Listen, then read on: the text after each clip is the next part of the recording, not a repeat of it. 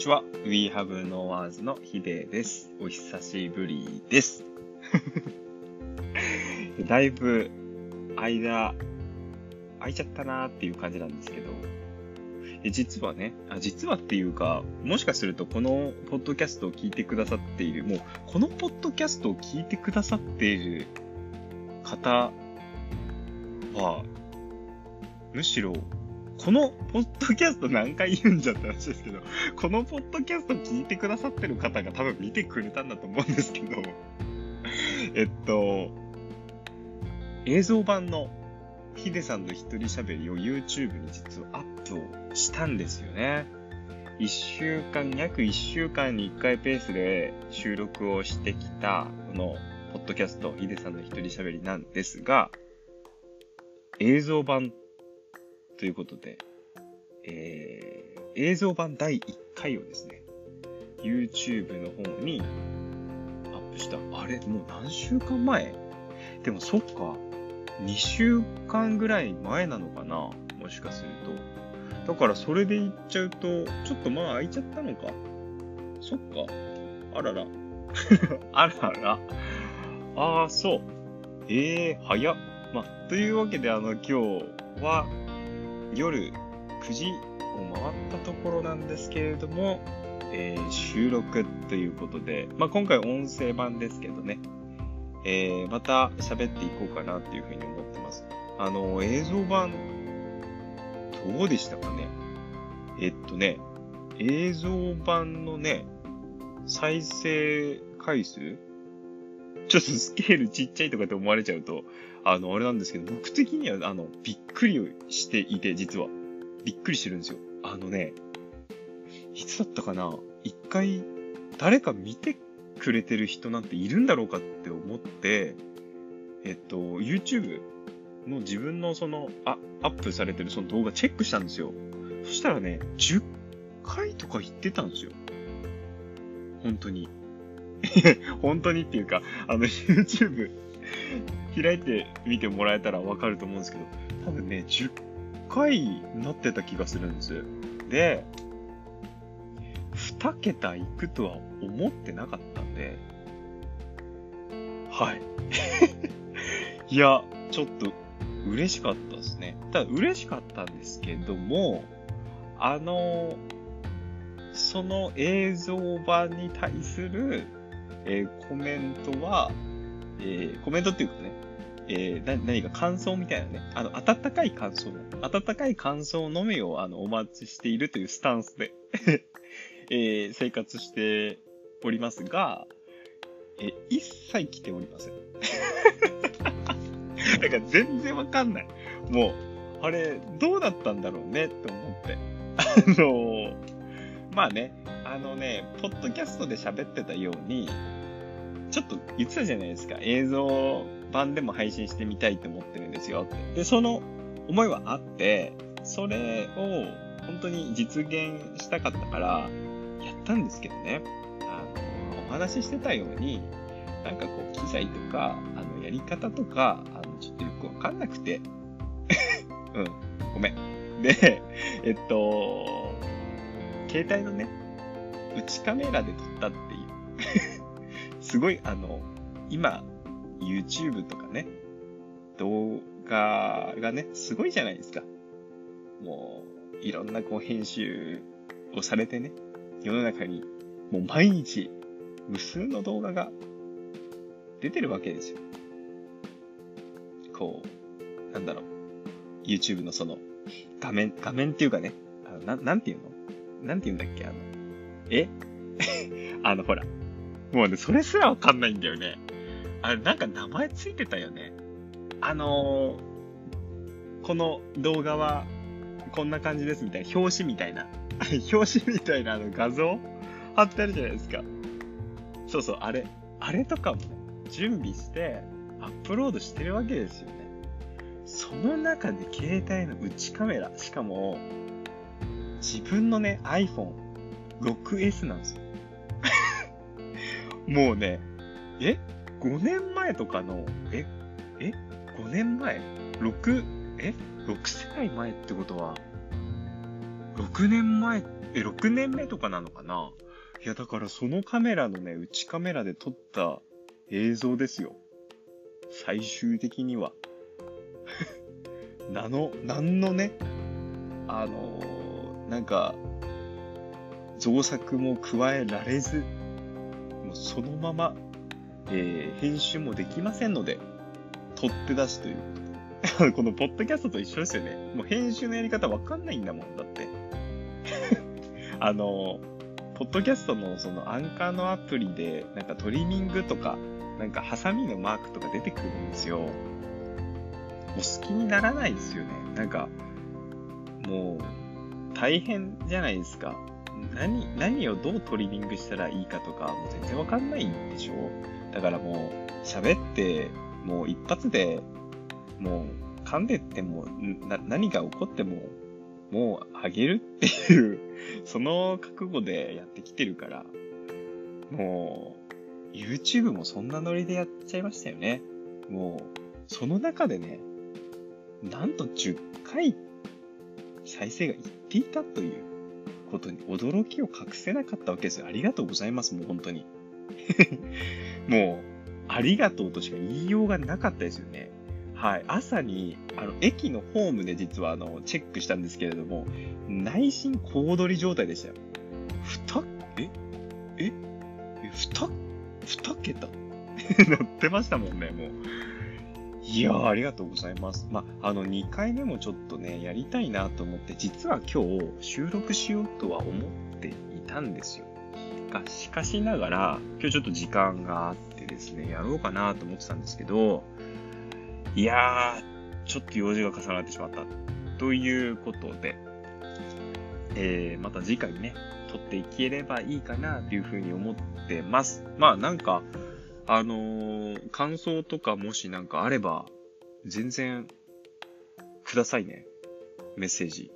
いや、第1回目配信したんでどうだったのかなと思ったんですけど、何かね、あの、温かいご感想があれば、あの、頂戴したいというふうに思っております。よろしくお願いします。でそれで、まあ今日ね、あの、マッサージ行ってきたんですよ。これがね、もうね、ハマってしまったと言いますか、前に首と肩がすごい重苦しくて、マッサージに行ったってお話ししたと思うんですよね。それから、かなり定期的に行ってまして、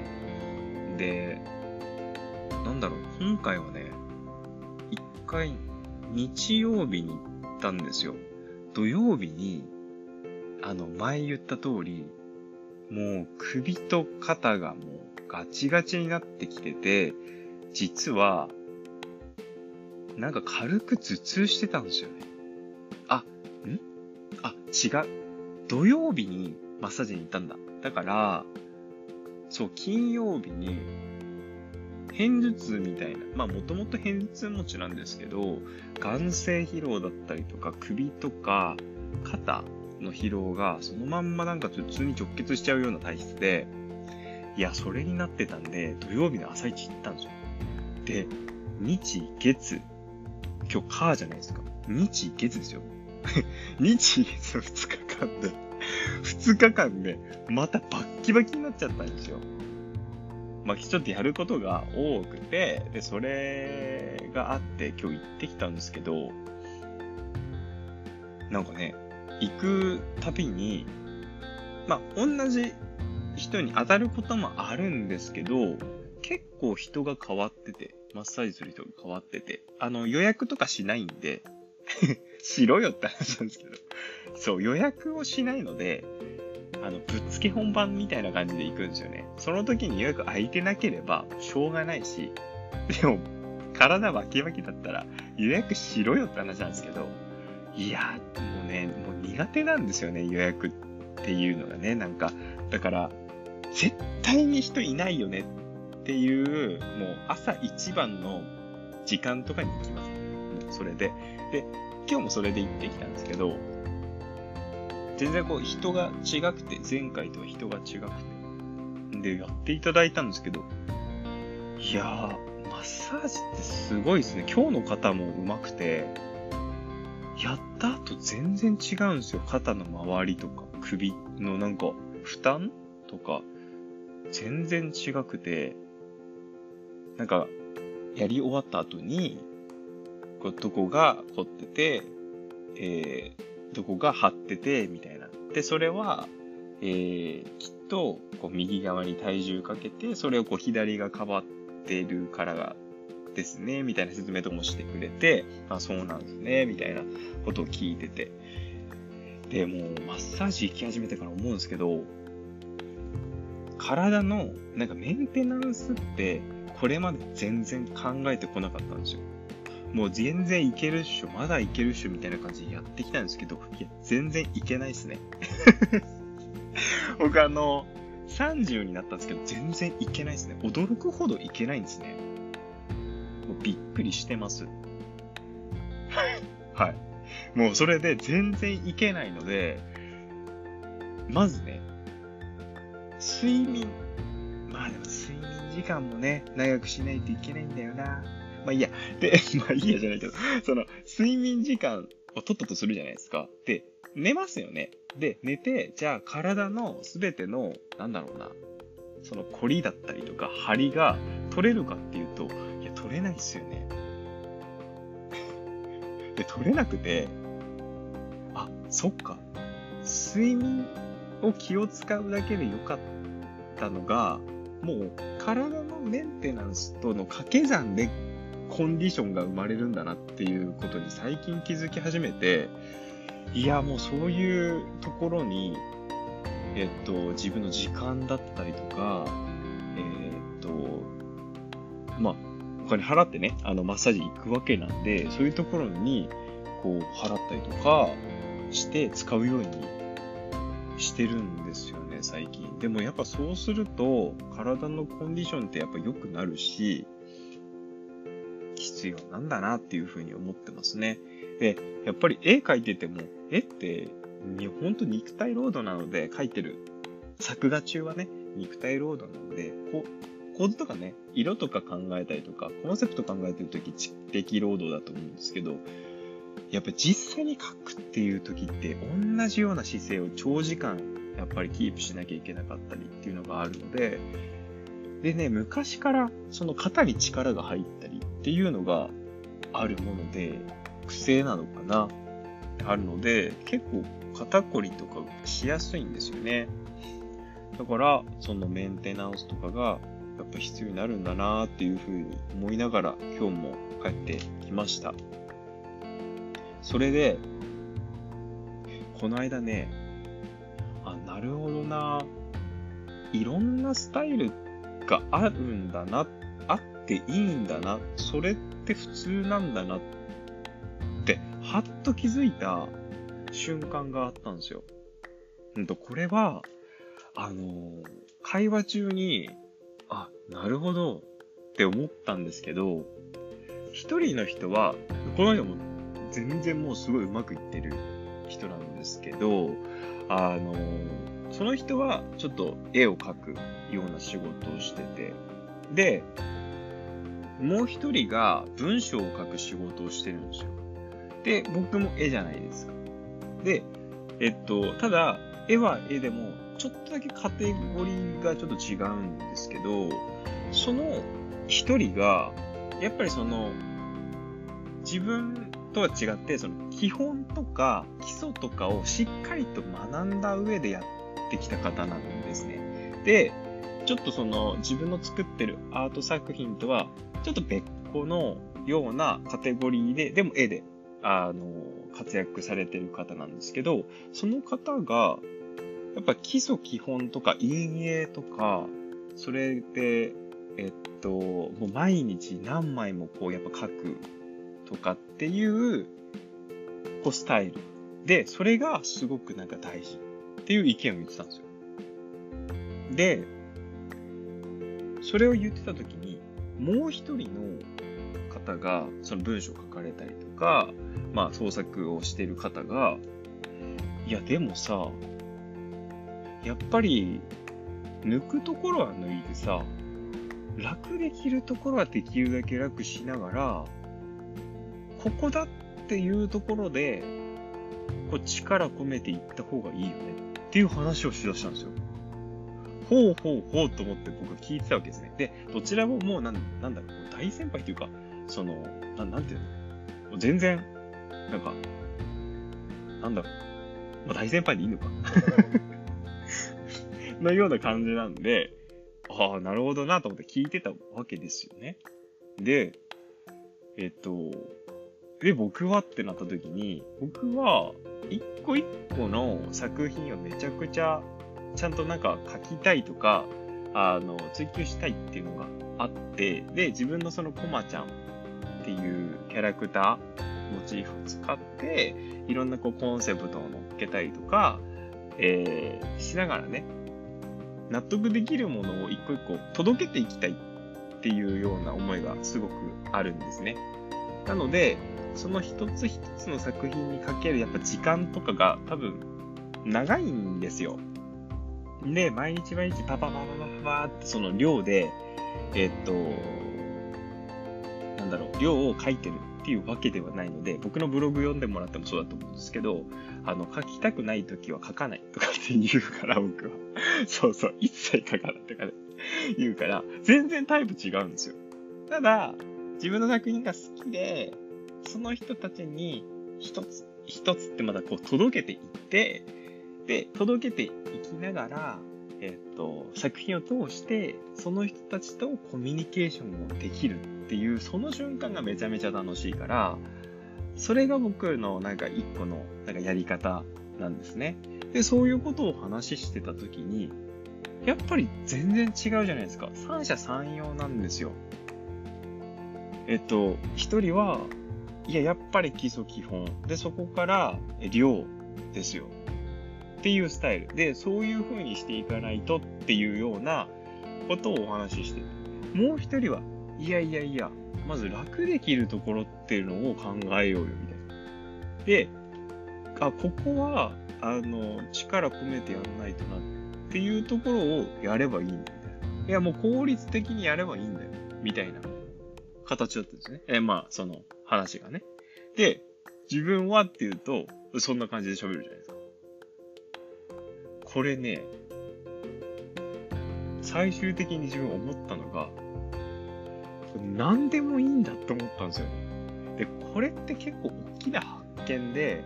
いや、人によっては、そりゃそうだよって。10人十色って言葉もあるみたいに、何でもいいんだよ別にって言うと思うんですよ。でも、僕はですよ、僕は結構昔ガチガチに考えが固まった時があって、例えば、質より量みたいなことって言われるじゃないですか。もうピカソは何枚も何枚も描いたんだ。とかっていう話って、なんかふわっと聞いたことあるじゃないですか。まあ量を重ねた人が、なんか質が上がっていくんだ。っていう話って聞いたことあるじゃないですか。で、僕はあったんですよね。で、それがすごい記憶にも残ってたし、基礎とか基本ってすごい大事っていうのも、なんか理解できるんですよね。スーッと理解はできるじゃないですか。で、えっと、なんか、そういうスタイルが、いわゆる、是とされる、正解とされるっていうような、えー、なんだろうね。知らない間に、こう自分の中にインプットされてた考え方っていうのかな。それがね、ガチガチに入った時が結構長らく続いてたんですね、実は。で、それによって自分自身も苦しんでた時あるし、え、なんでかっていうと、独学だからなんですよ。うん。基礎基本とか、まあ、じゃあ独学でもやればいいじゃんっていう風にあったかもしれないですけど、基礎基本とかね、陰影とかね、独学でやってる人たち、人たちじゃないや、独学でやってきた自分にとっては、あのね、なんか、それよりも、もう書きたいものがあったんですよね。それよりももうこれ書きたいみたいなのがあって、これ表現したいみたいな。これをどうやったら具現化できるんだろうみたいな。視覚化できるんだろうみたいな。なんか、研究じゃないけど、自分がパッて思い浮かんだビジョンをどうやったらキャンバスの上、どうやったら和紙使ったこともあるんで、和紙の上に表現できるんだろうとか、なんか僕はそういうところにすごい興味があって、あったんですよ。だから、あの、独学で来た自分にとっては、そういう方向にもうイノシシみたいに走っちゃうんですね。ちょっとつ盲信しちゃうんですね。だから、その、正当なラインで学んできて、陰影もわかる、物のの物体の見方もわかるし、っていう上で、えー、なんか量を書いてやってるっていうのが、いや、すごいなっていうふうに僕は思ってたし、そうあるべきなんだろうなって思ってたことってすごいあるんですよ。それが正解なんだよなって思ってた時ってすごくあったんですよ。で、今ないんですけど。ないんかいっていう落差すげえなって話なんですけど、今ないんですよ。うん。ないんですけど、長らくそんな時期があったから、それのね、意見がポンって出てきた時に、方や、いやいや、抜くとこは抜いて、効率的に、あの、力入れるとこ力入れてやったら、それでいいんだよ。っていう意見もポンと出ると。で、自分みたいに、あの、やりたくないなってなった時は、時間を空けても全然いいし、ただ、作品を書く、届けるってなった場合に、えっ、ー、と、一個一個めちゃくちゃ集中して、まあみんな全部ね、あの創作物作るときは全員あの集中するし、めちゃめちゃあの高いクオリティでいることはもちろんなんだけど、えっと、自分の場合も、その一作品一作品にちゃんとこだわって作りたいっていうところがあるんですね。あの、絵だけでニューヨークで生活してみようと思ってやってみた時期に一個だけ学んだことが自分あって、まあ、いろんな要素あるんですよ。ブログにもちょっと書いたんですけど、いろんな要素はあるんですけど、一個ね、向かなかったことがあったんです。それが何かというと、一つの作品に対してこだわれる時間っていうのが制約されてるっていうのが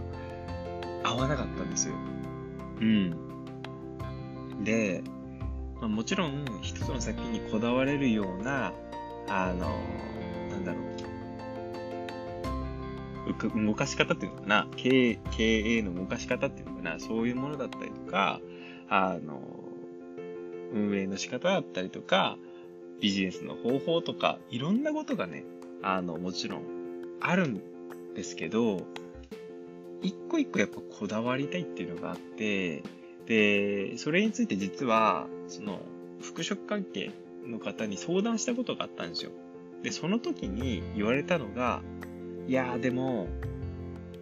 それは、やっぱりついて回るよって言われちゃったんですよね。うん。で、やっぱりそうなんだって思って、その、いわゆる納期ってあるわけですよね。で、納期の中で、もちろん作品としてのクオリティ以上のものは作るんだけれども、やっぱり時間対決になってきちゃうわけじゃないですか。で、時間対決は時間対決で、まあ、どんな世界にもあるとは思うんですよ。ただ、自分の場合は、その時間に間に合わせることが優先順位の第1番目になりすぎてしまったっていうような印象があって、で、それがちょっと合わないなっていうふうに思ったんですね。だから自分がこだわれる、え時間ができるだけ長くなるような、えそういったスタイルを作りたいと思って、今実際に実践中なんですけど、そう。だから、いろんな意見、三者三様の意見とかが出てきちゃうわけですよ。うん。でも、届けることだったりとか、そこで生まれるコミュニケーションで喜ぶとかっていうのはやっぱり共通して持ってるわけじゃないですか。だから、やり方って、いろんなやり方あるんだなって思うし、昔ガチガチにこれが正解だって思ってたことって、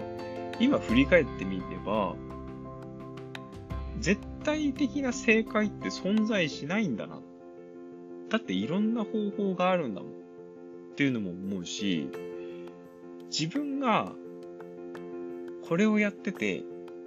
こういう部分が好き。例えば自分だったら絵を描いてて、絵を通して、えっ、ー、と、人とコミュニケーションを取ることが好き。自分の作品が届いて、その届いたこう自宅の中でね、生活に馴染んでいって、なんだろう、その一家の一部になって時をこう刻んでってるっていうものだったりとか、その中でね、こんな風に飾ってますようでもいいですし、えー、何かしらのやっぱコミュニケーションっていうのが生まれるわけですよね。だからそういうのが僕は好きっていう風に思ってるので、なんか、その部分なんだろうなっていう風に結局思いましたね。これをやってて、それでこの部分が好きだっていうことさえ自分で腑に落ちてて、はっきりとしてれば、あんまりブレないんだなって最近思ってきたんですよね。まあ、うーん、地道に長く、な長くって言っても8年ぐらいなんですけど、筆洗い方覚えたの25歳なんで、そしたら5年くらいなんですけど、あの、まあやり続けてるっちゃやり続けてるので、まあ続けてれば、ある程度そのうち自分の身に腑に落ちてくるんだろうなっていうものだったりとか、あ自分はやっててこれがこ、この部分が好きなんだって分かってくるっていうのはやっぱりあるとは思うんですけど、そこさえしっかりしてれば、あんまりブレないんだなっていうのを最近思ったんですよ。うん。やり方、方法に絶対的な正解っていうのはないし、何を良しとするかっていうのも人それぞれだし、それが自分の中で腑に落ちてさえいたら、触れることってすごく少なくなるんだろうなっていうことも感じたんですよね。で、それを思ってから、なんか昔のその正解ってこれだとかってこう決めつけてた自分のことが振り返れるようになってきて、ああ、だいぶ変わったんだなっていうふうにも自分でも思ったし、なんかこれは絵とか創作物をなんかやってるっていう人だけじゃなくて、いろんな分野とか、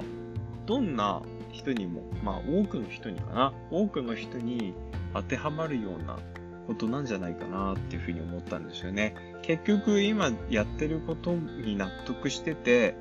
やってることに楽しみを見出すこととかができてて、面白さを見出すことができてたりとか、好奇心持って、まあ、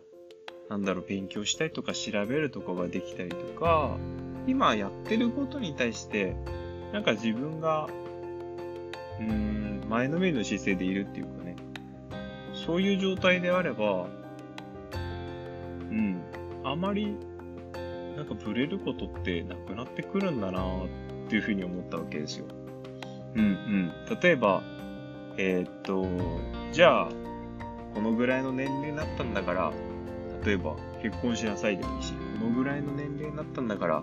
えー、こういう風にしておきなさいでもいいし、いろんな、なんか、常識とか、いろんな言葉とかって世の中に溢れてると思うんですけど、僕はほぼほぼそういうのは、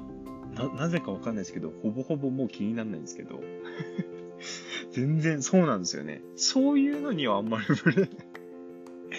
うん。まあ、いつの間にかそうなったのかな。うん。なんですけど、なんか、ありますよね。暗黙じゃないけど、こう、世の中に言われてるようなこと、よく言われるようなことってあるじゃないですか。でもそういうものに対しても、今の自分がやってること、今の自分が、うーん、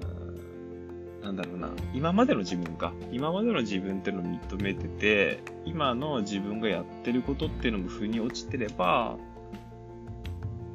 まあ、あんまり惑わされるというか、気にすることってなくなっていくんだろうなっていうのを合わせて最近そんな会話から思ったっていうちょっと話をしようと思って今日はポッドキャストを収録しました。そう。ちょっと久しぶりのね、ポッドキャストになった、なってしまったんですけど、あ、30分だ。30分収録しちゃいましたね。まあ、こんな感じで、また、あの、気づいたこととかね、あの、話していければいいかなというふうに思うので、また次回お会いしましょう。バイバイ。